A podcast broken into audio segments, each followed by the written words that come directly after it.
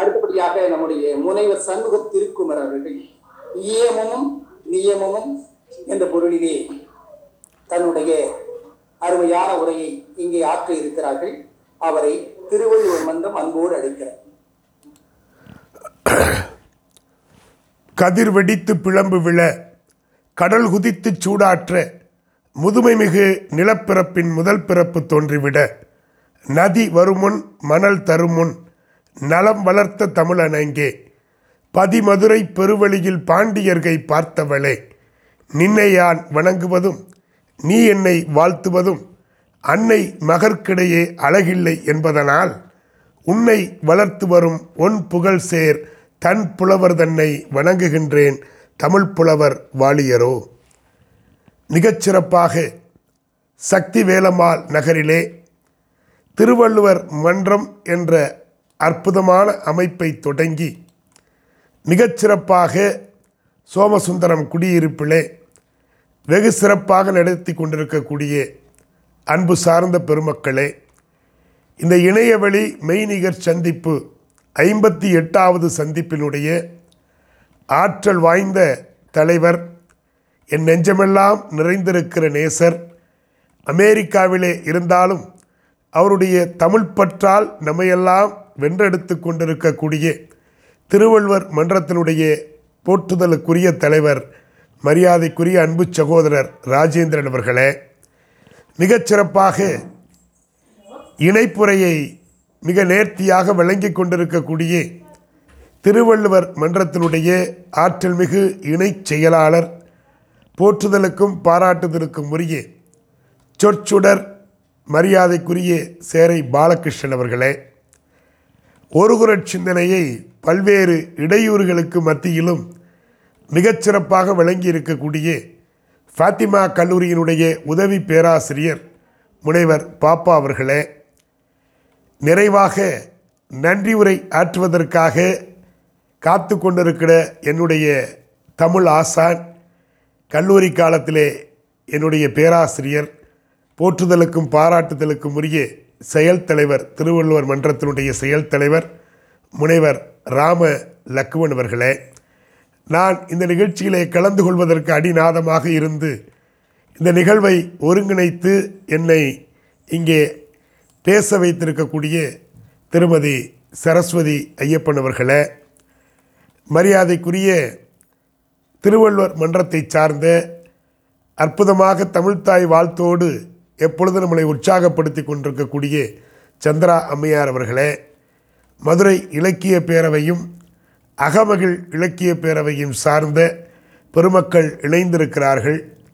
உங்கள் அனைவருக்கும் என்னுடைய அன்பான வணக்கத்தை கனிவோடு தெரிவித்துக் கொள்கின்றேன். திருவள்ளுவர் மன்றம் பல்வேறு சிறப்புகளை உள்ளடக்கி தொடர்ந்து இந்த மண்ணிலே இயங்கிக் கொண்டிருக்கின்ற ஒரு அற்புதமான அமைப்பு.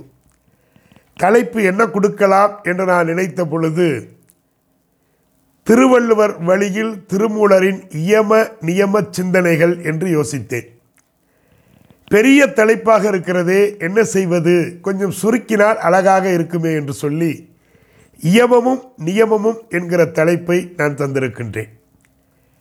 பெருமைக்குரிய பெருமக்களே, சனாதன தர்மம் என்கிற சொல் இன்றைக்கு தமிழகத்திலே பரவலாக பேசப்படுகிறது. இந்த சொல்லுக்குரிய உண்மையான பொருள் என்ன என்பதை ரிக்வேதம் முதல் கொண்டு 50ற்கு மேலான இந்து தர்ம நூல்கள் அதை தேடி பார்க்கிற பொழுது முறையான வாழ்வியல் முறையில் தவிர்க்க வேண்டியவற்றை தவிர்த்து கடைப்பிடிக்க வேண்டியவற்றை கடைப்பிடிப்பது என்கிற அந்த பதத்தை நான் எடுத்துக்கொண்டேன். அதைத்தான் திருமந்திரம் மிக அற்புதமாக 8 அங்க யோக நிலையிலே இயமமும் நியமமும் முதல் 2 அங்கங்களாக அமைந்திருக்கிறது. இயமம் என்று சொன்னால் தவிர்க்க வேண்டியவை, நியமம் என்று சொன்னால் கடைப்பிடிக்க வேண்டியவை, செய்யக்கூடாதவை எவை எவை, செய்யக்கூடியவை எவை எவை. ஒருவன் கடைப்பிடிக்க வேண்டிய நல் வழிகளை சொல்லுகிறது. ஆரோக்கியமான வாழ்க்கை, ஆன்மீக ஈடேற்றம், ஆத்ம விடுதலை உணர்வு, இதையெல்லாம் நாம் கடைப்பிடிக்க வேண்டும் என்பதைத்தான் இயமங்களும் நியமங்களும் நமக்கு கற்றுத்தந்திருக்கிறது. திருமூலருடைய திருமந்திரம் 542 சொல்லுகிறது, இயம நியமமே எண்ணிலா ஆசனம் நயமுறு பிரணயாமம் பிரத்யாகாரம் சயமிகு தாரணை தியானம் சமாதி அயமுறும் அட்டாங்கமாவது ஆமே. அஷ்ட என்று சொன்னால் 8 என்பது அனைவருக்கும் தெரியும். திருமூலரும் திருவள்ளுவரும் வெவ்வேறு காலத்தை சார்ந்தவர்களாக இருந்தாலும் இன்றைக்கு அந்த ஒற்றுமையை என்னால் பார்க்க முடிகிறது. அகர முதல எழுத்தெல்லாம் ஆதி பகவன் முதற்றே உலகு என்று அற்புதமான முதல் குறளை தொடங்குகிறார். எழுத்துகள் அகரத்தை முதலாக கொண்டு அமைந்ததைப் போல உலகமும் ஆதி பகவனை முதலாக கொண்டு அமைந்திருக்கிறது. திருமந்திரத்திலே ஆதி பகவன் என தனித்தனியாக சொல்லாட்சி வருகிறது.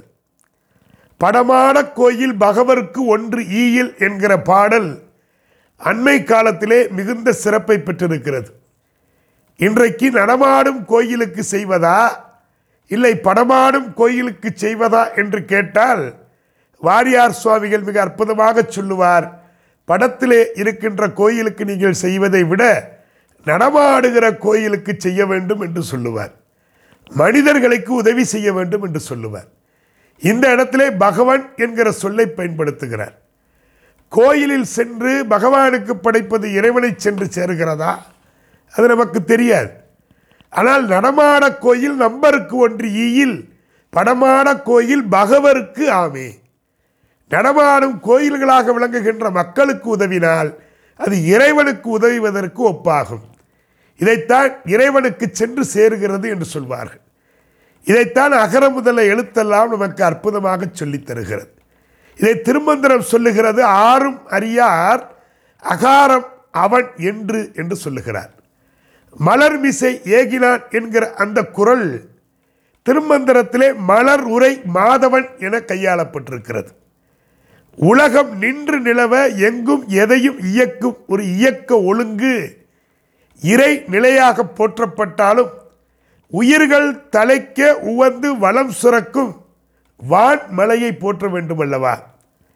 அந்த வான் மலையின் சிறப்பை திருக்குறளும் திருமந்திரமும் அற்புதமாக சொல்லுகிறது. வானின்று உலகம் வழங்கி வருதலான் தான் அமிழ்தம் என்று உணரற் பாற்று என்று சொல்லுகின்றார்.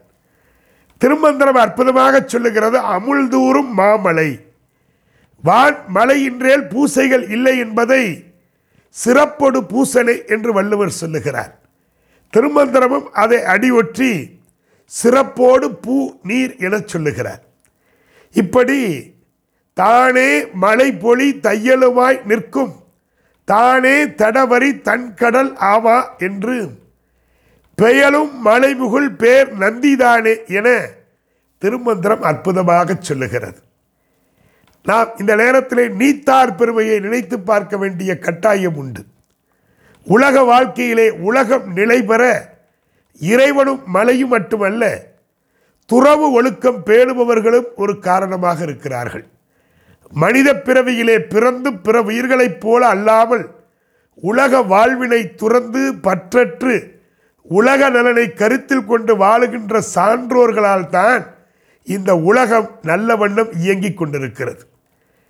திருமந்திரத்திலே அற்புதமாக சொல்லுகிறார், இறப்பும் பிறப்பும் இருளையும் நீங்கி துறக்கும் தவம் கண்ட அறப்பதி என்று சொல்லுகிறார்.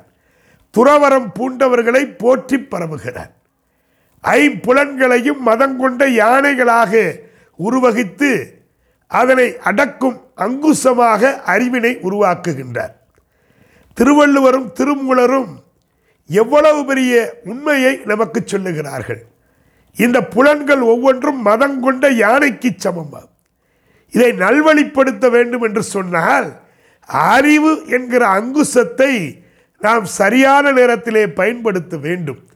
இல்லையேல் புலன்கள் அடக்கமின்றி அலைப்பாய்ந்து நம் உயிர் சக்தியை வீணடித்து விடுமா? வீணடித்து விட்டால் என்ன செய்ய முடியும்? உயிர் சக்தியை தேவையான அளவு இருப்பு நாம் வைத்துக் கொள்ள வேண்டும். அப்பொழுதுதான் இந்த உடலும் உள்ளவும் பொலிவு பெறும். இல்லை என்றால் என்ன ஆகும்? சிந்தித்து பாருங்கள். உயிர் சக்தி குன்றுமானால் உடல் மனம் இரண்டுமே சோர்ந்து போகும். எனவேதான் அறிவினை பயன்படுத்தி புலன்களை காத்து கொள்ள வேண்டும்.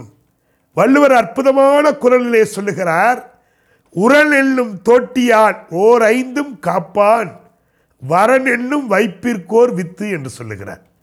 இதை அப்படியே திருமூலர் உள்வாங்குகிறார். முளைக்கி எழுவன மும்மல வேளம் அடக்க அறிவனும் தோட்டியை வைத்தேன் என்று சொல்லுகிறார். அந்தணர்களுடைய இலக்கணத்தை சொல்லுகிற பொழுது திருவள்ளுவர், அந்தணர் என்போர் அறவோர் மற்ற எவ்வுயிருக்கும் செந்தன்மை பூண்டு ஒழுகலான் என்று சொல்லுகிறார். திருமந்திரம் எப்படி பார்க்கிறது அதை? அந்தனர் ஆவோர் அறுதொழில் பூண்டுலோர் செந்தளல் ஓம்பி நுப்போதும் நியமம் செய் என்று சொல்லுகின்றார். புலன்களை அடக்கி அந்தனராய் நின்று துறவு போலும் சான்றோர்களுடைய பெருமையை திருக்குறளும் திருமந்திரமும் அற்புதமாக சொல்லுகிறது. திருவள்ளுவரும் திருமூலரும் அறச்செயல்களைத்தான் செய்ய வேண்டும் என்று சொல்லுகிறார். சிறப்பீடும் செல்வமும் ஈடும் என்கிற குறப்பாவின் மூலம் அறவழியில் சென்று நேர்மையான முறையிலே பொருள் ஈட்டினால் அறம் அழியாத செல்வத்தையும் சிறப்பையும் தரம் என சொல்லுகிறார். திருமூலரும் திறந்தரு முக்தியும் செல்வமும் வேண்டின் மறந்தும் அறநெறியே ஆற்றல் வேண்டும் என்று சொல்லுகிறார். இயன்றவரை அறச்செயல்களை செய்ய வேண்டும். இதைத்தான் திருமந்திரம் அற்புதமாக யாவருக்குமாம் இறைவருக்கு ஒரு பச்சிலை எளிய அறத்தை சொல்லுகிறது. அறவே அழியாத துளையாய் நிற்கக்கூடியது. அன்று அறிவாம் என்னாது அறம் செய்க வள்ளுவன் சொல்லுகிறது. நாளைக்கு பார்த்துக்கலாம். இன்னைக்கு பல பேர் அப்படித்தான் இருக்கிறார்கள். அருமைக்குரிய அழகராஜா அவர்கள் காலையில் என்னுடைய தொலைபேசிகளை பேசுகிற பொழுது, ஐயா இன்று நிகழ்வு இருக்கிறது என்று சொல்லி எனக்கு நினைவுபடுத்துகிறார்.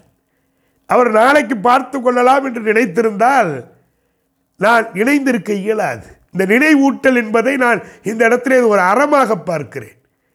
பிரிதொரு நாள் தர்மம் செய்யலாம் என எண்ணி ஒதுக்கி வைக்காமல் உயிர் உள்ள அளவும் அறவழியில் தான தர்மங்களை செய்ய வேண்டும் என்று சொன்னார். பிறப்பும் இறப்பும் அவன் கையிலே, நாம் வாழும் வாழ்க்கை நம் கையிலே. இன்றைக்கு கவிஞன் சொல்லுகிறான். இதைத்தான் திருமந்திரம் சொல்லுகிறது. இறக்கும் தருவாயில் யாரும் நம்முடன் வரப்போவது இல்லை.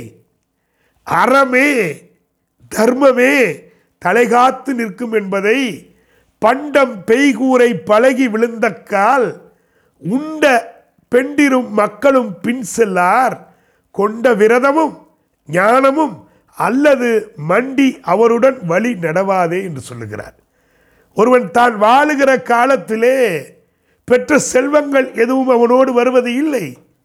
ஏத்தான் கவியரசு கண்ணதாசன் எளிமைப்படுத்தி கொடுத்தான். வீடு வரை உறவு, வீதி வரை மனைவி, காடு வரை பிள்ளை, கடைசி வரை யாரோ.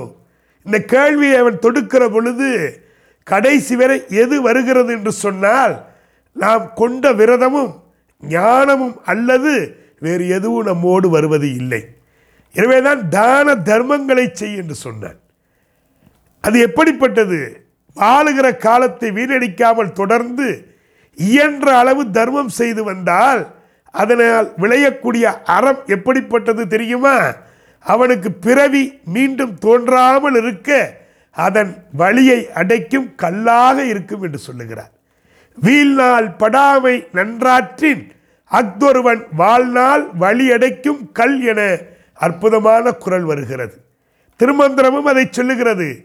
வாழ்நாள் அடைக்கும் வழி அது ஆவே என்று சொல்லுகிறார். இந்த மனிதன் எதற்காக பிறவி எடுத்தான்? எதனை செய்து முடிக்க வந்திருக்கிறான்? இதை அகநோக்காக கொண்டு அனைத்து உயிர்களிடத்திலும் அன்பு பாராட்டி நம்முடைய பிறவியை கழிக்க வேண்டும் என்று சொல்லுகிறார். தொடர்ந்து வாழ்நாள் முழுக்க அறம் செய்வதனாலே மீண்டும் பிறவாமை கிடைக்கும். இதைத்தான் வள்ளல் பெருமான் சொல்லுகிறார். இதைத்தான் எல்லோரும் சொல்லுகிறார்கள். பிறவாமை வேண்டும், மீண்டும் பிறந்தால் ஐயனே உன்னை மறவாமை வேண்டும், காரைக்கால் அம்மையார் சொல்லுகிறார். இல்வாழ்க்கை என்று சொல்லுகிற பொழுது, தென்புலத்தார் தெய்வம் விருந்தொக்கல் தான் என்றாங்கு ஐம்புலத்தார் ஓம்பல் தலை என்று வள்ளுவன் சொல்லுகிறான். இல்வாழ்க்கையில் வாழ்பவன் ஒருவனது கடமை என்ன தெரியுமா? முன்னோர்களை வழிபாடு செய்ய வேண்டும், அவர்களுக்கு செய்ய வேண்டிய நியமங்களை சரியாக செய்து தான தர்மங்களை செய்ய வேண்டும். இது முதல் கடமை. அதற்கு அடுத்தபடியாக தெய்வத்தை நம்பிக்கையோடு வழிபட வேண்டும். மக்கள் தொண்டு, மகேசன் தொண்டு. மூன்றாவதாக இல்லம் தேடி வருகின்ற விருந்தினரை முகமலர்ச்சியோடு, உள்ள விருப்பத்தோடு வரவேற்று போற்ற வேண்டும். நான்காவதாக உற்றார் உறவினர்களை காத்தல் வேண்டும். ஐந்தாவதாக தன் பெற்றோர், மனைவி, குழந்தைகள் மற்றும் நமக்கு தேவையானவற்றை நன்முறையில் நாம் நிறைவேற்றி கொள்ள வேண்டும் என்று சொல்லுகிறார். ஆறாவதாக அரசனுக்கு இறை செலுத்த வேண்டும் என்று சொல்லுகிறார். இல் வாழ்பவனுடைய கடமை இது. இதைத்தான் திருமந்திரம் சொல்லுகிறது. திறந்தரு முத்தியும் என தொடங்கி அரைந்திடல் வேந்தனுக்கு 6 ஒன்றாமே என்று சொல்லுகிறார். ஒவ்வொரு தனி மனிதனும் இந்த பொறுப்பை பெற்றிருக்கின்றார். பொறுப்புணர்ந்து நடப்பவருடைய எண்ணிக்கை அதிகமானால் சமூகம் மேம்படும். பாரதி தன்னுடைய புதிய ஆத்திச்சூடிகளை சொல்லுகிறான். லௌகீகம் ஆற்று என்று சொல்லுவான். லௌகீகம் என பாரதி சொல்வது உலகியல் வாழ்க்கை. அவன் வாழ்ந்த நாளிலே மொழியின் பாங்கு அப்படித்தான் இருந்தது. உலகியல் வாழ்க்கையை வாழ்வதற்கு படிக்க வேண்டுமா? சிந்திக்க வேண்டும். என்ன சொல்கிறான் பாரதி? எதையோ நினைத்து எதையோ செய்து கொண்டிருந்த அறியாமை நீங்க வேண்டுமென பாரதி சொல்லுகிறான். அறம், பொருள், இன்பம், வீடு என்ற 4ஐயும் உலகியல் வாழ்வாக பாரதி சொல்லுகிறான். அறத்தில் இல்லறம், துறவரம் என்பதை சொல்லி, துறவரம் என்பது பாரதி தெளிவாக சொல்லுகிறார். துறவரம் என்பது உடலை துறப்பது அல்ல. துறவரம் என்பது உடலை துறப்பது அல்ல, உள்ளத்தை தெளிவாக்குவது என்று சொல்லுகிறார். பொருள் ஈட்டுவது எதற்காக? தனக்காகவும் நாட்டிற்காகவும் சமூகத்திற்காகவும் இருக்க வேண்டும். அதைத்தான் சொல்லுகிறான். பொருள் ஈட்டுகிற முறையிலே பற்பல நடைமுறைகள், நெறிமுறைகள் வேண்டும். அது அறம் சார்ந்ததாக இருக்க வேண்டும் என்று சொன்னார். அதைத்தான் பாரதி சொல்லுகிறான். லௌகீகம் என்பது வாழ்வியல் கடமைதான். அதை ஆன்மீகத்தோடு கலக்கக்கூடாது. மனிதனாய் பிறந்து விட்டால் வாழ்வியல் முறையில் கட்டாயம் உண்டு. கண்டறிந்து விட்டால் வாழ்க்கை என்றும் இனித்திடும் என்று சொல்லுகிறான். வாழ்வியல் நடைமுறைகளை நாம் உணர்ந்திருக்கிறோமா? பாரதிதாசன் சொல்லுவானே, தன் பெண்டு சோறு சம்பாத்தியம் இவை உண்டு என நினைக்கின்ற மனிதனை சொல்லுவான். தன்மீடு தன் மக்கள் என்று இல்லாமல் தான் வாழும் பகுதிக்கும் தான் வாழுகின்ற நாட்டிற்கும் துணையாக இருந்து பொதுப்பணி ஆற்ற வேண்டும் என்று பாரதி சொல்லுகிறார். விருந்தோம்பல் முறையை விளக்க வந்த வள்ளுவன், செல்விருந்து ஓம்பி வருவிருந்து பார்த்திருப்பான், நல்விருந்து வானத்தவருக்கு என்று சொல்லுகிறான். வந்த விருந்தினர் உணவு உண்டு செல்ல, இனி விருந்தினராக யார் வருவார்கள் என எதிர்பார்த்து காத்திருப்பவன் தான் தேவர் உலகத்தில் மிகச்சிறந்த விருந்தினராக போற்றப்படுவான். இதைத்தான் திருமந்திரம் சொல்லுகிறது. பார்த்திருந்து உண்பின் என்று சொல்லுகிறது. விருந்தினருடைய தன்மையை பொறுத்து விருந்து மாறுபடும். குறள் அற்புதமாக சொல்லுகிறது. இணைத்துணைது என்பது ஒன்றில்லை, இணைத்துணைத்து என்பது ஒன்றில்லை, விருந்தின் துணை வேள்வி பயன் என்று சொல்லுகிறார். நல்லவருக்கு கொடுக்கும் விருந்தின் பயன் பாத்திரம் என்றும், தீயவனுக்கு கொடுக்கின்ற விருந்தின் பயன் அபாத்திரம் என்றும் திருமந்திரம் தருகிறது. பாத்திரம் என்பது எல்லளவேனும் சிவஞானியருக்கு அளித்தால் சித்தி, முத்தி, போகம் கிடைக்கும். யோகம், இயமம், நியமம் முதலியவற்றை அறிந்தவர்களுக்குத்தான் உதவ வேண்டும் என்று சொல்லுகிறார். திருமந்திரத்திலே குரு பூஜை, மகேஸ்வர பூஜை என்கிற தலைப்பு. சிவனடியார்களுக்கு உணவு வழங்குவதை உயர்வாக சொல்லுகிறது. துறவிகளுக்கு உணவு வழங்குதல் சிறப்பானது என்று சொல்லுகிறது. அபாத்திரம் என்பது எவ்வளவுதான் மூடர்களுக்கு அளித்தாலும் அதனால் பலன் ஒன்றும் இல்லை, மறுமை இன்பம் வாய்க்காது. இறைவனை வழிபடாதவருக்கு கொடுப்பவரும் ஏற்பவரும் நரகம் பூவார்கள் என திருமந்திரம் சொல்லுகிறது. எனவேதான் நம்முடைய முன்னோர்கள் அழகாக சொன்னார்கள், பாத்திரம் அறிந்து பிச்சை எடு என்று சொன்னார்கள். இந்த கருத்தை ஒட்டித்தான் திருமூலரும் திருவள்ளுவரும் சொல்லுகிறார்கள். அப்படி பார்க்கிற பொழுது இந்த அற்புதமான தன்மை, நல்ல தன்மைகளை நாமும் வளர்த்து கொள்ள வேண்டும். நல்ல தன்மை உடையவரின் நலனை விரும்பி காக்க வேண்டும். நல்லோருடன் நட்பு கொள்ளுதல் வேண்டும். இதைத்தான் நல் இனம் சாரல், நயன் உணர்தல் என்கிற இன்னிலை பாடல் நமக்கு தருகிறது. இயமம் என்பது வாழ்வியல் சார்ந்த நல் ஒழுக்கம். நாள்தோறும் இறைவனை வணங்குதல், உயிர்களிடத்தில் அன்பு, உண்மையை கடைப்பிடித்தல், கொல்லாமை, புலனடக்கம், ஆசை இல்லாமல், இதைத்தான் இயமம் என்று நாம் சொல்லுகிறோம். இதற்கு கட்டுப்பாடு என்று கூட நாம் பொருள் வைத்துக் கொள்ளலாம். யோக நெறியிலே ஈடுபடுபவன் சுய கட்டுப்பாடுகளாக சில விதிகளை கடைப்பிடிக்க வேண்டும். அதைத்தான் ஆளுமை பண்பு என்று சொல்லுகிறார்கள். உள்ளத்திற்கு தீயன செய்கின்ற செயல்களை விளக்குகிற பொழுது அகத்தூய்மையை பெற முடியும். அகத்தூய்மையை பெற்றவர்களால் தான் புறத்தூய்மையை எளிதில் பெற முடியும்.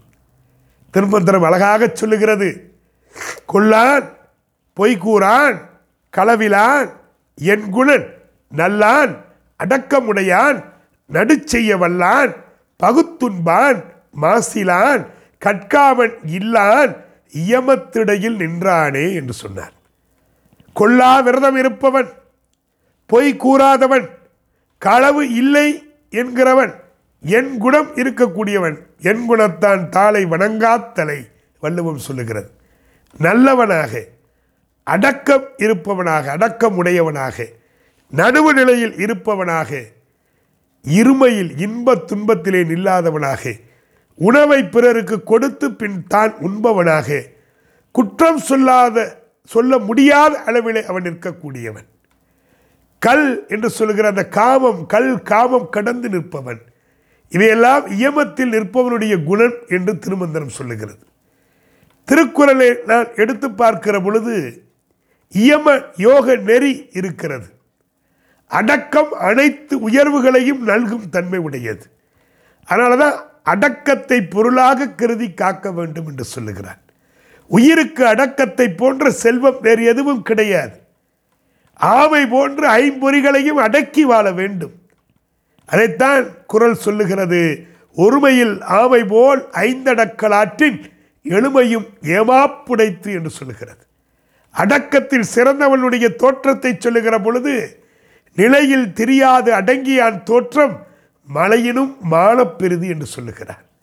பனஞ்சலி மகான் சொல்லுகிறார், அகிம்சை, சத்தியம், திருடாமை, பிரம்மச்சரியம், ஆசை இன்மை, இந்த 5 கட்டுப்பாடுகளை இயம நெறியிலே எடுத்து தருகிறார்.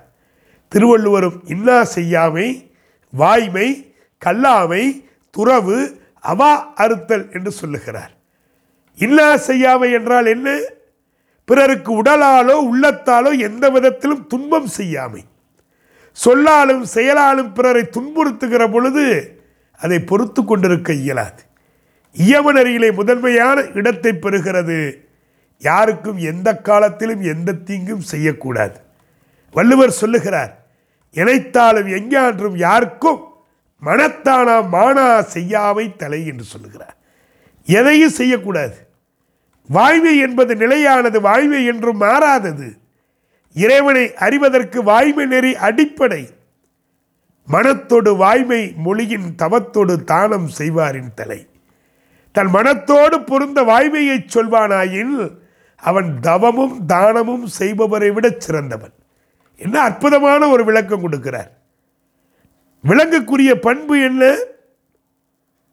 அடுத்த பொருளை கவர்ந்து செல்வது. ஆனால் மனிதன் விளக்குவதற்குரிய பண்பு என்ன தெரியுமா? பிறர் பொருளை திருடாமை. இந்த திருட்டு தனி மனிதனையும் சமுதாயத்தையும் சீர்குலைக்கிறது. நமக்கு எது உரிமை இல்லையோ, எது மற்றவர்களின் உடைமையோ அதனை தமதாக்கி கொள்வதுதான் கல்லாமை என்கிற திருட்டு. வள்ளுவர் சொல்லுகிறார், பிறரது பொருளை வஞ்சித்து அடைய ஒருபோது நினைக்கக்கூடாது. பிறர் பொருளை விரும்பா உள்ளத்துடன் வாழ்தல் வேண்டும் என்று சொல்லுகிறார். உள்ளத்தால் உள்ளலும் தீதே, பிறன் பொருளை கள்ளத்தால் கல்வே விழும் என்று சொல்லுகின்றார். இயம நெறியிலே தலையான நெறி இது. திருடுகிற எண்ணம் உடையவருக்கு மனம் ஒரு நிலையில் இருக்காது, அங்குமிங்கும் அலைந்து கொண்டே இருக்கும், ஒழுக்கம் குன்றும். யோக நெறி கூடாது. எனவே திருடுகிற பண்பை விட்டு ஒழிக்க வேண்டும் என்று சொல்லுகிறார். துறவு என்று சொல்லுகிற பொழுது அற்புதமாக சொல்லுகிறார், துறவு என்பது இல்லற வாழ்க்கையை முற்றிலும் துறத்தல் அல்ல, தாமரை இலை தண்ணீர் போன்று உலக வாழ்வில் இருத்தலைத்தான் சொல்லுகிறார். யோக நெறியிலே ஈடுபடுபவர்கள் முற்றிலும் இல்வாழ்வை புறக்கணித்தல் தேவை என்று இல்வாழ்வில் ஈடுபட்டு கொண்டே யோக நெறியை செய்யலாம். அதற்கு ஐம்புலன்களையும் அடக்கி ஆள வேண்டும். அடல் வேண்டும், ஐந்தன் புலத்தை விடல் வேண்டும், வேண்டிய எல்லாம் ஒருங்கு என்று வள்ளுவன் சொல்லுகிறான். ஐம்பொறிகளுக்கு உரியனவாகிய ஐம்புலன்களை வெல்பவன். இதை திருமந்திரம் பல இடங்களிலே சொல்லிக்கொண்டு போகிறது. இதைத்தான் அவா அறுத்தல் என்பதை சொல்லுகிற பொழுது அபரி கிரகா என்று சொல்வார்கள். அடுத்தவர்களுடைய பொருட்களை தனதாக்கிக் கொள்கின்ற ஆசையை விட வேண்டும். அவா இல்லாருக்கு இல்லாகும் துன்பம் அக்துண்டேல் தவா அது மேன்மேல் வளரும் என்று சொல்லுகிறார். எவ்வளோ அற்புதமான விஷயம், சிந்தித்து பார்க்க வேண்டும். மூச்சை பிடித்து முத்து குளிப்பது தென்பாண்டி தொழில். பாண்டிய நாடு முத்துடைத்தது. மூச்சை பிடித்து கடலில் மூழ்கினால் முத்தை பெறலாம். மூச்சை பிடித்து தனக்குள் மூழ்கினால் முக்தி பெறலாம். மூச்சை பிடித்து கடலுள் மூழ்கினால் முத்தை பெறலாம். மூச்சை பிடித்து தனக்குள் மூழ்கினால் முக்தி பெறலாம். அலைபாயும் கடலோரம் அரசாண்ட பாண்டியன். ஒரு அற்புதமான பாடலை கடலுள் மாய்ந்த இளம் பெருவெழுதி தருகிறான். கடலில் மூழ்கி காலாமாகி போயிருப்பான் போலிருக்கிறது. அவன் எழுதிய பாட்டு எல்லோருக்கும் அறிந்த பாட்டு.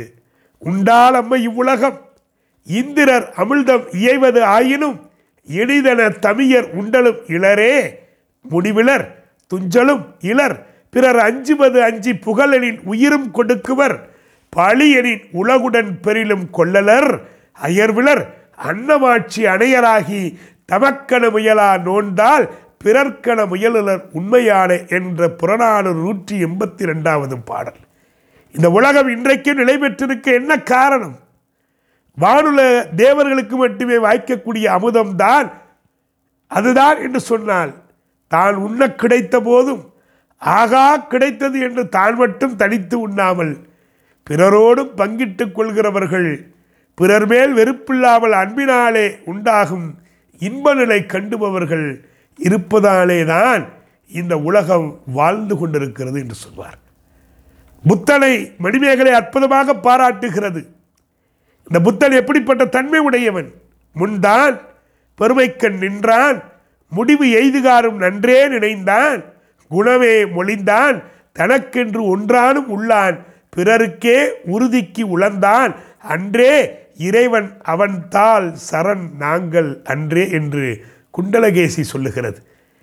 மணிமேகலை ஒரு விதமாக சொல்லுகிறது, குண்டலகேசி ஒரு விதமாக சொல்லுகிறது. உலகம் தொடர்ந்த அறிவுடையாரை ஆக்கட்டும், அறிவுடையார் உலகத்தை காக்கட்டும் என்று சொல்லுகிறது. எந்த நெறி பிறருக்கு உரியதோ, எந்த நெறி பெருமைக்கு உரியதோ அந்த நெறியிலே நின்றவன்தான் புத்தன். துறவி துறவியைப் போல வேடம் அணிந்தவன் அல்ல. அதை சொல்லுகிற பொழுது திருமந்திரம் சொல்லுகிறது, உடலில் துவக்கிய வேடம் உயிருக்கு ஆகா.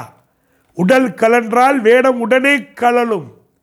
உடல் உயிர் உண்மை என்று ஓர்ந்து கொள்ளாதார் கடலில் அகைப்பட்ட கட்டை ஒத்தாரே என்று சொல்லுகிறார் திருமந்திரம் 1677. துறவி போல வேடம் புனைவோருக்கு ஒரு சொல். உடலுக்குத்தான் வேடம் புனைய முடியும். உடலுக்கு புனைந்த வேடம் உயிருக்கு பயன்படாது. உடல் உயிரிலிருந்து கலன்று விழும் பொழுது வேடம் உடலிலிருந்து கலன்று விழும். உயிரிலிருந்து உடல் கலலாமலும் உடலை இழந்து உயிர் உழலாமலும் ஒன்றுக்காக மற்றொன்றை காப்பது எப்படி என்ற உண்மையை உணராதவர்கள் இப்படித்தான் கடலில் போட்ட கட்டை போல போக்கிடம் தெரியாமல் அலைவார்கள் என்று சொல்வார்கள். என்ன அற்புதம் பாருங்கள்! இதைத்தான் வீப்புருள் நாயனார் சேக்கிலாருடைய அற்புதமான பக்தி ஸ்வரியை சொட்ட சொட்ட பாடிய கவிவளவன் சேக்கிலார் பெருமான் மெய்ப்பொருள் நாயனார் வரலாற்றிலே சொல்லுவான். முத்தநாதன் பொய்த்தவ வேடம் புரிந்தானாம். மனசுக்குள்ளே கல்லை வச்சுக்கிட்டு, கல்லை எண்ணத்தை வைத்து கொண்டு பொய்த்தவ வேடம் புகுந்தான். மெய்யெல்லாம் நீர் பூசி வேணிகள் முடித்து கட்டி என்ற அற்புதமான பாடல் உண்டு. அப்படி ஒவ்வொன்றையும் நான் நினைத்து பார்க்கின்றோம். திருமந்திரம் அழகாக அற்புதமாக எடுத்து வைக்கிறது. அட்டாங்க யோகம் என்று சொன்னாலும் இந்த நியமத்திற்கும் இயமத்திற்கும் தனி இடத்தை கொடுக்கிறார்கள். இயம நெறி வாழ்விலே நாம் எப்படியெல்லாம் கை கொள்ள வேண்டும்.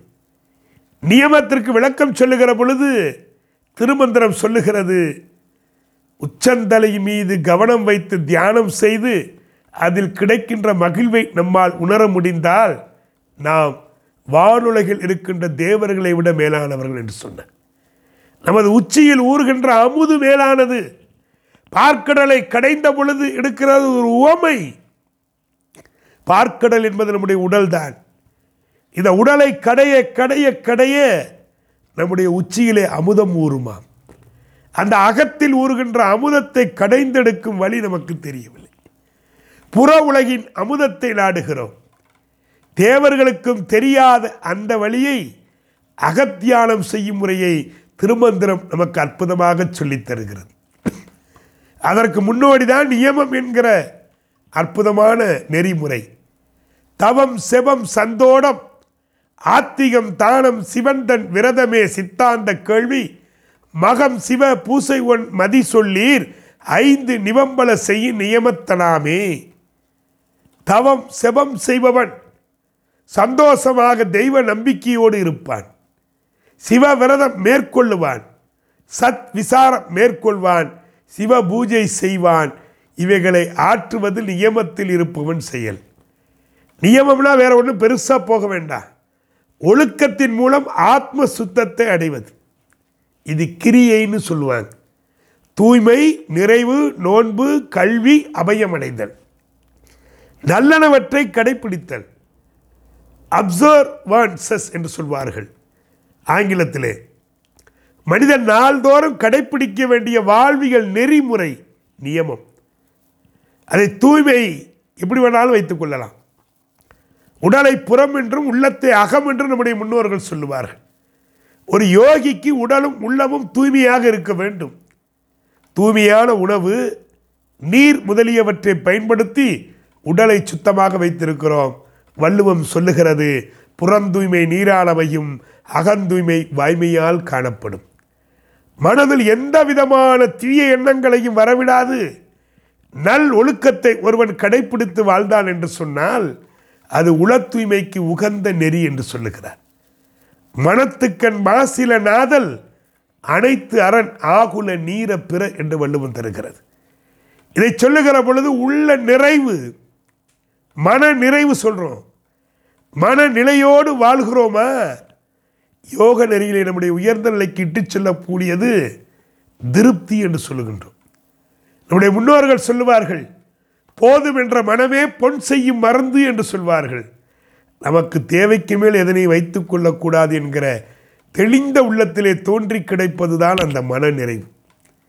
அதை சொல்லுகிற பொழுது வள்ளுவர் சொல்லுகிறார், இளமென்று வெகுதல் செய்யார் புலம் வென்ற புண்மையில் காட்சியவர் என்று சொல்லுகிறார். ஐம்புலன் ஆசைகளையும் வென்றவர்கள் பிறர் பொருளை கவரமாட்டார்கள். ஏனென்றால் அவர்கள் உள்ளத்தால் நிறைவடைந்திருக்கிறார்கள். மன நிறைவு பெற்றவர்கள் எதற்கும் ஆசைப்பட மாட்டார்கள். அதுதான் வாழ்க்கை. அடுத்தபடியாக பிராயச்சித்தம் என்று நாம் சொல்லுகிறோமே, ஆஸ்டரிட்டி ஆங்கிலத்திலே தபாஸ் என்று சொல்லுவோம். கழுவாய் என்று அகர முதலில் குறிப்பிடுகிறது. எதனை கண்டும் கலங்காது பொறுத்து கொண்டு அதிலிருந்து மீள்வதைத்தான் கழுவாய் என்று தெளிவுபடுத்துகிறார். துன்பம் வந்து விட்டது, அதனை கண்டு கலங்கக்கூடாது. அந்த துன்பத்திலிருந்து மீளுகின்ற வழி, கழுவாயினா வழி, அதை தேடி அதிலிருந்து நாம் மீண்டு வர வேண்டும். இதைத்தான் வள்ளுவர் இடுக்கண் அழியாவை என்று குறிப்பிடுகிறார். தவம் என்பதற்கு மன வலிமை, மன உரம். பிராயச்சித்தம் என்பதற்கு செய்த தவறுகளுக்காக மனம் வருந்தி அதற்கு பரிகாரம் தேடுதல், நன்மையை செய்ய வேண்டும். துன்பத்தை கண்டு துவழ்ந்து விடக்கூடாது. இதைத்தான் அழகாக சொல்லுகிறார், இடும்பைக்கு இடும்பை படுப்பர், இடும்பைக்கு இடும்பை படாதவர் என்று சொல்லுகிறார். எங்கு பார்த்தாலும் திருமந்திரம் அப்படியே அற்புதமாக இந்த நிகழ்வுகளுக்கெல்லாம் சொல்லிக்கொண்டே போகிறது. தன்னை அறிதல் என்பது ஒரு அற்புதமான விஷயம். தன்னை அறிய தனக்கு ஒரு கேடு இல்லை. எவ்வளோ அருமையான விஷயம் பாருங்க திருமந்திரத்தில். தன்னைத்தானே அறிய வேண்டும், அறிய வேண்டும். மாவீரன் அலெக்சாண்டர் இருந்தான். அவன் உலகத்தையே தன் காலடியிலே கொண்டு வந்து போடுகிறான். அதே காலகட்டத்தில் கிரேக்க ஞானி டயோஜனிஸ் இருந்தார். அவருக்கு புகழ் கூடிக்கொண்டே போகிறது. உடனே அலெக்சாண்டர் வருகிறார். கிரேக்க ஞானி அவர், டயோஜனிஸ் அவர்களே, நான் உலகத்தை என் காலடிகளை கொண்டு வந்து போட்டிருக்கிறேன். ஆனால் என்னை மக்கள் மதிப்பதை விட உங்களைத்தான் மதிக்கிறார்கள், இதற்கு என்ன பொருள் என்று கேட்ட பொழுது டயோஜனிஸ் சிரித்து கொண்டே சொன்னார், அலெக்சாண்டர் நீ மண்ணை வென்றவன், நான் என்னை வென்றவன். எவன் ஒருவன் தன்னை வெல்கிறானோ அவன்தான் தன்னை அறிந்தவனாக இருக்க முடியும். இதைத்தான் தற்சோதனை என்று சொல்லுகிறோம். வள்ளுவர் தெளிவுபடுத்துகிறார், துன்பத்தை பொறுத்து கொள்வது ஒரு தற்சோதனை. தவமும் தவமுடையாருக்கு ஆகும், அதனை அக்திலார் மேற்கொள்வது என்று சொல்லுகிறார். சுடச்சுடரும் பொன்போல் ஒளிவிடும் துன்பம் சுடச்சுட நோர்க்கிற்பவர்க்கு என்று சொல்லுகிறார். தற்சோதனை நெருப்பு சுட சுட பொன்னின் ஒளி பெருகுவது போல துன்பம் நம்மை வருத்த வருத்த வருத்த நமக்கு ஞானம் பெருகும் என்று சொல்லுகிறார். அடுத்தபடியாக இறைவனை சரணடைதல், இறைவனிடத்திலே தன்னை ஒப்புவித்தல், அடைக்கலப்படுத்துதல், இதைத்தான் சரணாகதி தத்துவம் என்று சொல்லுகிறோம். தான் என்னும் அகம்பாவம் அழிய வேண்டும். சைவ சித்தாந்தம் அதைத்தான் சொல்லுகிறது. ஆணவம் கண்மம் மாயை. திருவள்ளுவர் அழகாக சொல்லுகிறார், பற்றுக பற்றத்தான் பற்றினை, அப்பற்றை பற்றுக பற்று விடற்கு என்று சொல்லுகிறார். எல்லா பற்றையும் விட்டுவிட வேண்டும்.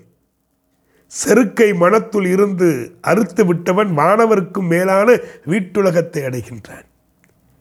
எப்பேற்பட்ட அற்புதமான தன்மை சரணாகதி தத்துவம் என்பது இன்றைக்கு வாழ்வியலிலே ஒன்றாகி போன ஒரு உன்னதமான சிறப்பு. அவனருளால் அவன்தால் வணங்கி என்று நாம் சொல்லுகிறோம். இறை அருள் வாய்க்கப் பெற்றவர்கள் இதை அற்புதமாக சொல்லுகிறார்கள். அட்டாங்க யோகத்திலே முதல் 2 நெறியாக நியமத்தையும் வைத்திருக்கிறார்.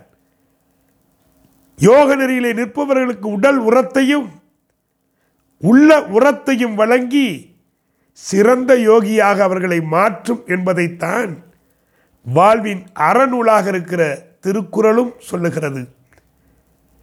திருமூலருடைய திருமந்திரமும் நமக்கு காட்டுகிறது.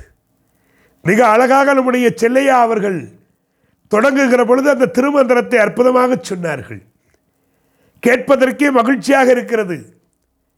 திருமந்திரமும் திருக்குறளும் திருவள்ளுவர் மன்றம் என்பதனாலே திருக்குறளோடு இணைத்து இந்த இயமத்தை நியமத்தையும் பார்க்க வேண்டும் என்கிற அடியனுடைய சிறு முயற்சி தான் இது. இயமத்தில் நிற்க வேண்டும், நியமத்தை கடைபிடிக்க வேண்டும். மனிதனுடைய வாழ்க்கை எப்படிப்பட்ட வாழ்க்கை? எல்லோருக்கும் அமைந்திருக்கிற வாழ்க்கை அல்ல. 2 ஆண்டுகளாக கண்ணுக்கு தெரியாத நுண்கிருமி நம்மளோடு இருந்த பலரை அழைத்து கொண்டு போய்விட்டது. அதையெல்லாம் தாங்கி கொண்டு எதிர்வினை ஆற்றி இந்த மண்ணிலே வாழ்ந்து கொண்டிருக்கிறோம் என்று சொன்னால் நாம் இயமத்தையும் நியமத்தையும் கடைபிடித்து கொண்டிருக்கிறோம் என்று அர்த்தம். எவன் ஒருவன் வாழ்க்கையிலே கடைப்பிடிக்க வேண்டியவற்றை கடைப்பிடிக்கிறானோ அவனுக்கு இறைவன் அருளை தந்து மகிழ்ந்து கொண்டிருக்கிறான். இதை நாம் மறந்துவிடக்கூடாது. கடைப்பிடிக்க வேண்டிய நல்ல ஒழுக்கங்களை கடைப்பிடிக்க வேண்டும். வள்ளுவம் சொல்லுகிற பொழுது வாய்மை எனப்படுவது யாதெனின் யாதொன்றும் தீமை இல்லாத சொல்லல் என்று சொல்லுகிறார். பிரிது ஒருவருக்கு தீமை இல்லாத சொற்களை பேசுவது ஒன்றுதான் வாய்மை. இன்றைக்கு பாருங்கள், எங்கிட்டு திரும்பினாலும் உண்மை பேசுபவர்கள் இன்றைக்கு குறைந்து போயிருக்கிறார்கள். உண்மையை தேடிக்கொண்டிருக்கிறோம். இன்றைக்கு எதற்கெடுத்தாலும் பொய் மனதிலே ஒன்று. அதனால தான் மறந்தும் பிறன் கேடு சூழற்க என்று சொன்னார். மனசால் கூட யாருக்கும் கெடுதல் நினைக்கக்கூடாது. அதை நாம் கடைப்பிடிக்க வேண்டிய நெறி. அடக்கம் அமரருள் உய்க்கும், அடங்காமை ஆரூரில் உய்த்து விடும் என்று சொன்னான். அடக்கம்தான் ஒருவனுக்கு வாழ்க்கை. அடக்கம் உடைமை அதிகாரம் 10 உடைமைகளை சொல்லுகிறார். அடக்கம் உடைமை, அடக்கம் ரொம்ப முக்கியம். இன்னைக்கு இருக்கிற இளைய சமுதாயம் கெட்டு சீரழிந்து கொண்டிருக்கிறது. சிந்தித்து பார்த்து கொண்டிருக்கின்றோம். மரியாதை என்பது மனதிலே கூட இல்லை, சொல்லிலும் இல்லை. இன்றைக்கு என்னுடைய பேராசிரியர் ஐயா லக்குவனார் ஐயா இருக்கிறார்கள். 1984 முதல் 87 வரை இந்த 2 ஆண்டுகள், 84, 85, 86 இந்த 2 ஆண்டுகள் எங்களுக்கு தமிழ் பாடம். நான் இளங்கலை அறிவியல் என்பதனாலே தமிழ் பாடத்தை அவர் நடத்த வருகிற பொழுது நானெல்லாம் உண்மையிலேயே அன்றைக்கு அதிகமாக தமிழை நான் கற்றேன் என்று சொன்னால் ஐயா இலக்குவனார் அவர்கள், மரியாதைக்குரிய பொன் கைலாசம் அவர்கள், ஐயா கண்ணன் அவர்கள், இப்படி நிறைய பெருமக்களை நான் சொல்லிக்கொண்டே இருக்கலாம். அவ்வளவு சிறப்பாக அந்த பாடத்தை நடத்தி நான் பௌதீக பாடத்தை எடுத்தாலும் அதிக மதிப்பெண் எடுத்ததோ தமிழிலே தான். அதன் பிறகு என் வாழ்க்கை மாறுவதற்கு அடி வித்தாக அமைந்தவர்கள் என்னுடைய பேராசிரியர்கள். அதற்கடுத்து நான் எம்ஏ தமிழ், எம்ஃபில் தமிழ், முனைவர் பட்டம் தமிழ் என்று போவதற்கு அடிநாதமாக இருந்த என்னுடைய பேராசிரியர் பெருமக்களை பார்க்கிற பொழுது இன்றைக்கும் எனக்கு அவர்கள் மீது மிகுந்த மரியாதை உண்டு. அவர்கள் போட்ட வித்து இன்றைக்குகளை இந்த அளவுக்கு உயர்த்தி இருக்கிறது. இன்றைக்கு நான் இவ்வளவு பேசுகிறேன் என்று சொன்னால் அதற்கு அடிநாதம் எங்களுடைய பேராசிரியர் பெருமக்கள், பள்ளி காலங்களிலே எனக்கு தமிழ் சொல்லிக் கொடுத்தவர்கள், எல்லாவற்றிற்கும் மேலாக என்னுடைய தகப்பனார். காலை 4 மணி 5 மணிக்கு எழுப்பி உட்கார வைத்து தேவாரத்தையும் திருவாசகத்தையும் படி, இது உன் வாழ்க்கைக்கு உகந்த ஒரு வழிகாட்டும் என்று சொன்னார். இப்படி பெருமக்கள் எல்லாம் எங்களை வழிநடத்தி கொண்டிருக்கிற அந்த தருணத்திலே நியம விதிகளை நாம் கடைப்பிடிக்க வேண்டும். இன்றைக்கு அண்மை காலங்களிலே இது சம்பந்தமாக கடைப்பிடிப்பவர்களுடைய எண்ணிக்கை குறைந்திருக்கிறது. ஒரு பெண் ஒரு ஆண் இருவரும் காதல் திருமணம் புரிந்து கொள்கிறார்கள், குடும்பத்தாரால் ஒதுக்கி வைக்கப்படுகிறார்கள். அந்த பெண்ணுக்கு பிரசவ வலி வருகிறது. அந்த ஓராண்டு அந்த ஆடவன் அந்த பெற்றோர்களிடத்தில் பேசவில்லை. இப்பொழுது அவன் மனம் பதைக்கிறது. அம்மாவை அழைக்கலாம் என்று அழைக்கிறான்.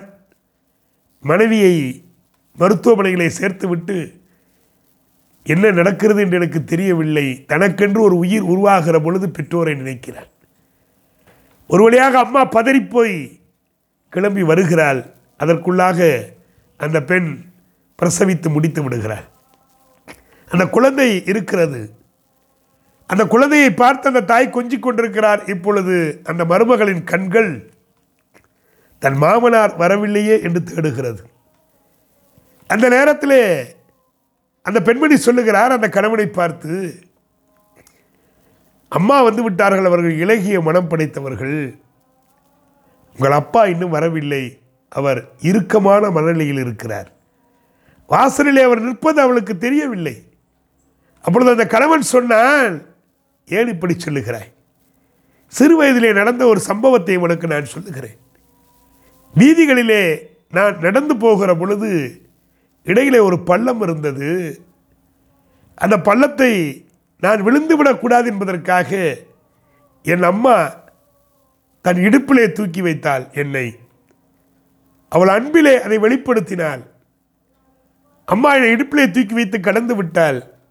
1 வாரம் கழித்து மீண்டும் அப்பாவோடு நான் சென்றேன். அந்த பள்ளம் மூடப்படாமலே இருந்தது.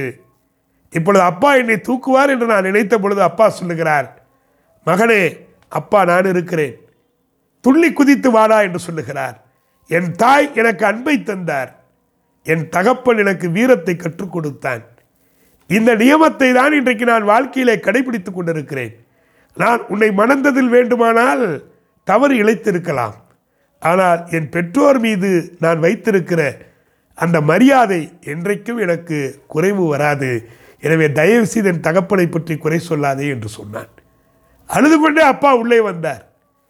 இதுதானடா என்னுடைய பிள்ளை என்று சொல்லி தான் பார்த்த உலகத்தை விட தன் மகன் அதிகமான உயரத்தை பார்க்க வேண்டும் என்று ஒவ்வொரு தகப்பனும் ஆசைப்படுகிறான். அதற்காகத்தான் இந்த மனிதன் வாழ்ந்து கொண்டிருக்கிறான். எனவே அன்பிற்கிடையே திருவள்ளுவர் மன்றத்தை சார்ந்த பெருமக்களே, மிகச்சிறப்பாக இந்த நியமத்தையும் என்னால் வழங்கப்பட்ட இந்த நேரத்திற்குள்ளாக இதை மிகவும் விரிவாக பேச வேண்டிய ஒரு தலைப்பு என்பதனாலே, நிறைய நம்முடைய சீனியர் சிட்டிசன்ஸ் நிறையா இருப்பதனாலே உங்களை அதிக நேரம் நான் இன்னும் நிறையா விஷயங்களை சொல்வதற்கு ஆசை இருந்தாலும் காலத்தின் அருமை கருதி எனக்கு தெரிந்த ஒரு சில திருக்குறள்களையும் ஒரு சில திருமந்திரத்தை மாத்திரம்தான் உங்களோடு பகிர்ந்திருக்கிறேன். தொடர்ந்து வாய்ப்புகளை பெறுகிற பொழுது இன்னும் அதிகமான விஷயங்கள் உங்களோடு பகிர்ந்து கொள்ள நான் சித்தமாக இருக்கிறேன். நீங்கள் எப்பொழுது அழைத்தாலும் வந்து உங்களுக்காக பேசுவதை என் வாழ்நாள் பாக்கியமாக கருதுகிறேன். எனவே திருவள்ளுவரும் திருமூலரும் நியம முறைகளை மிகச்சிறப்பாக நமக்கு வகுத்து தந்திருக்கிறார்கள். வாழ்க்கையிலே கடைப்பிடிக்க வேண்டியதை கடைப்பிடித்து, விளக்க வேண்டியவற்றை விளக்கி, வாழ்நாளிலே வெற்றி பெறுவோம். நன்றி, வணக்கம். சான்று பெருமக்கள், இத்தனை நேரமும் குற்றால அருவியாய் கொட்டி தீர்த்தார்கள் நம்முடைய சண்முக திருக்குமரன் அவர்கள். மிக அருமையான தடையில்லா பேச்சு.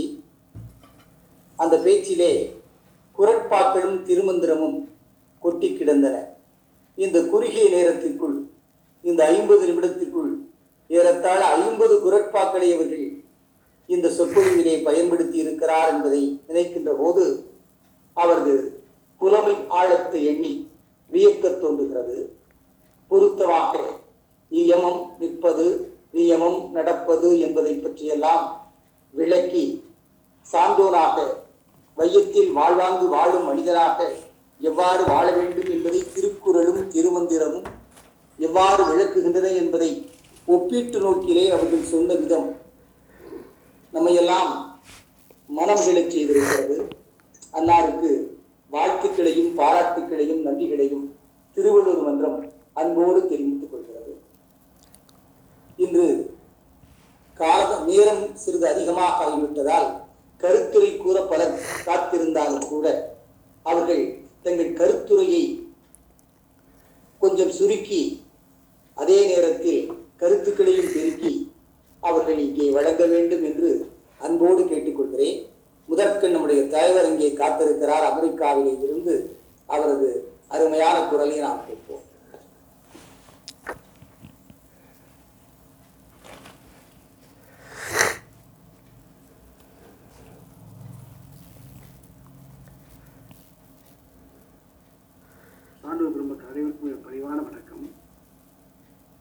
எப்படி பாராட்டுவது என்றே தெரியவில்லை. ஐயா சண்முகத்திற்கு உடனே அப்படியே ஐயா